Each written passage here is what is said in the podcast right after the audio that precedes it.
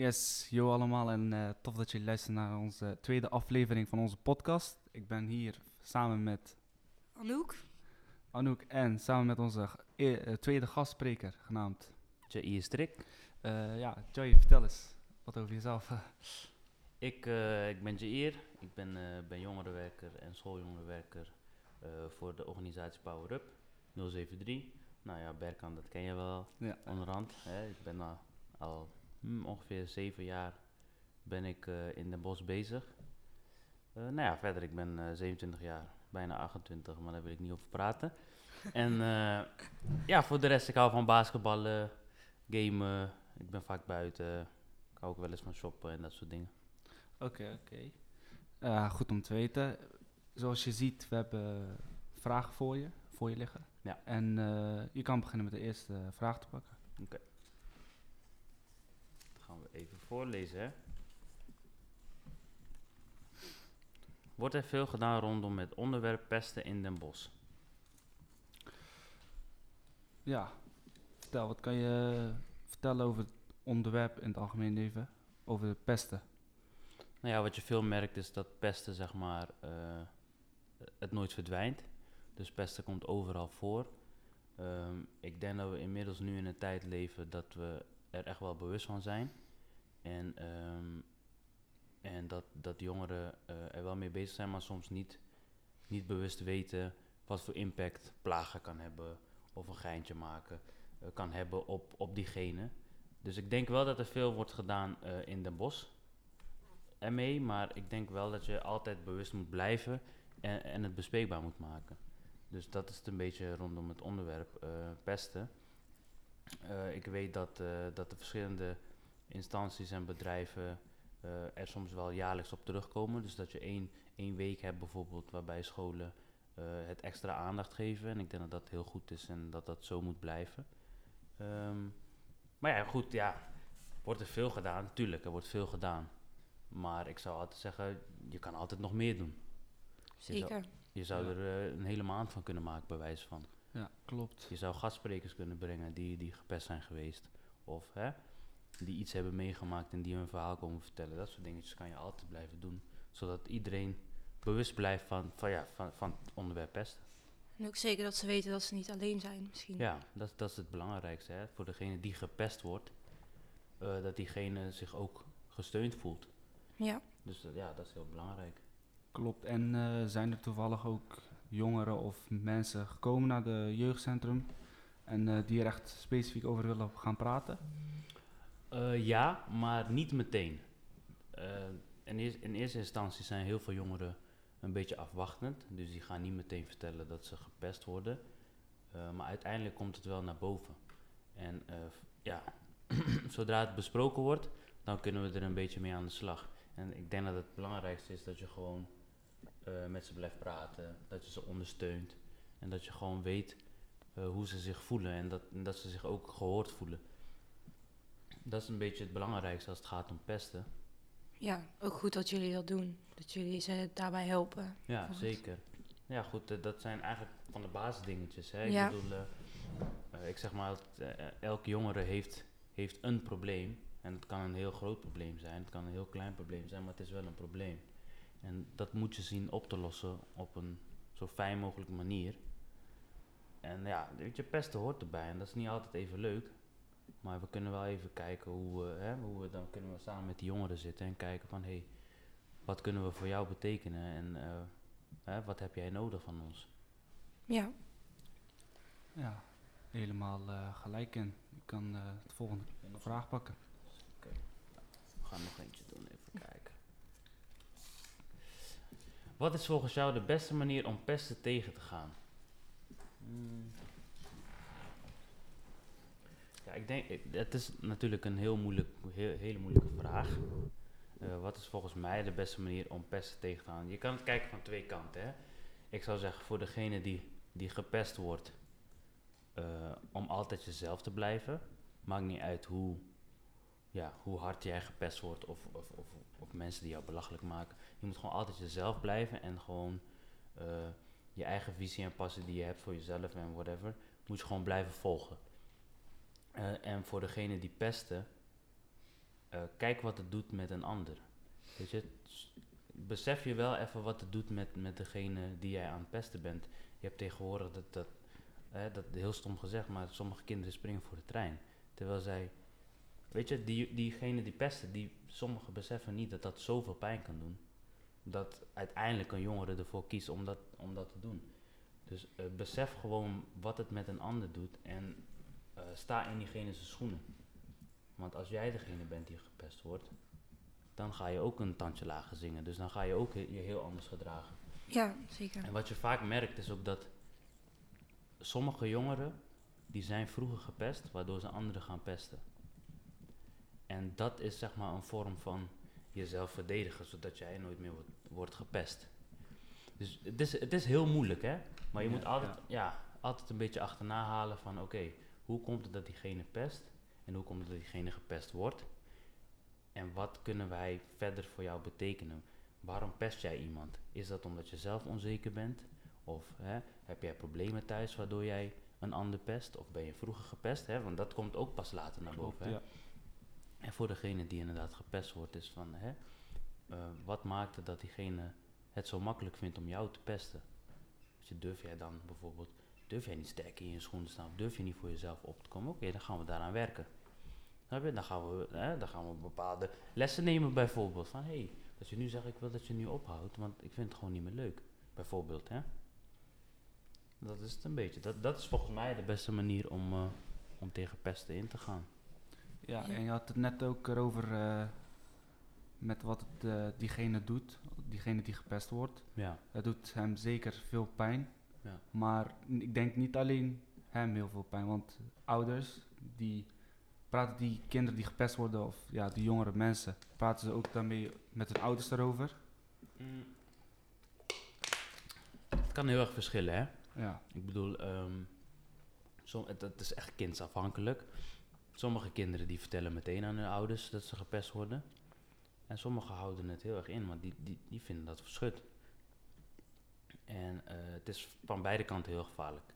Als jij je ouder niet vertelt dat jij gepest wordt, dan kan je, kunnen je ouders jou ook niet helpen. Dan weten ze ook niet wat er aan de hand is. Ehm, en aan de andere kant, sommige ouders voelen zich ook gewoon machteloos. Je, je moet niet vergeten, hè, sommige ouders hebben bijvoorbeeld vroeger ook gepest.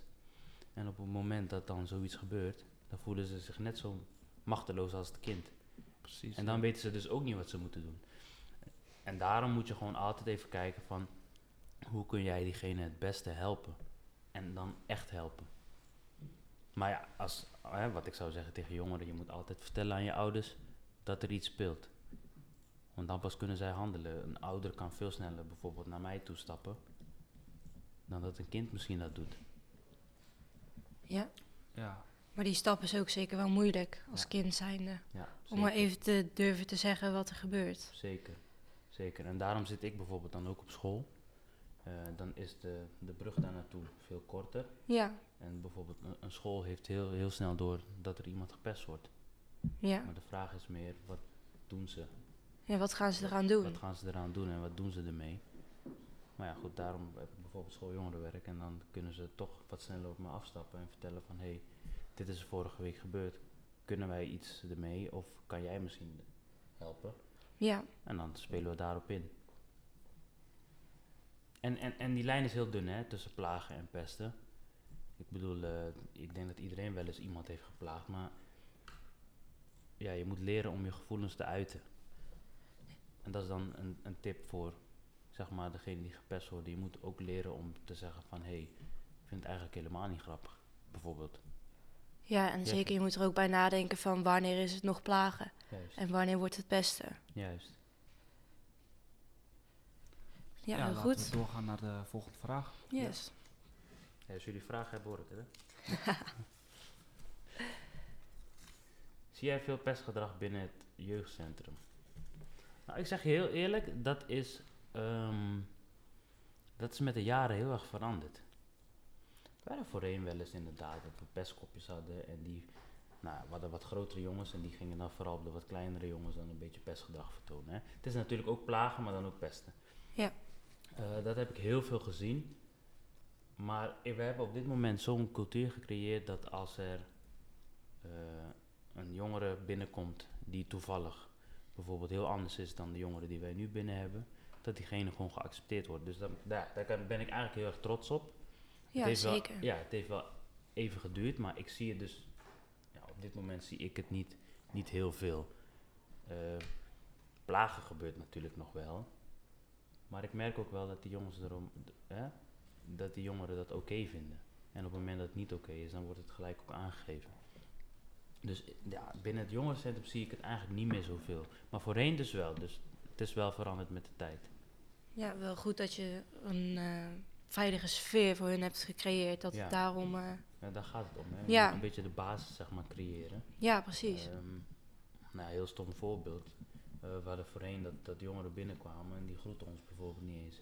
En Oh. daar begint het al mee, hè. ja, Je moet een soort een vorm van respect creëren, waardoor zij wel weten van, hé, hey, zo'n bepaald gedrag, dat wordt hier niet geaccepteerd.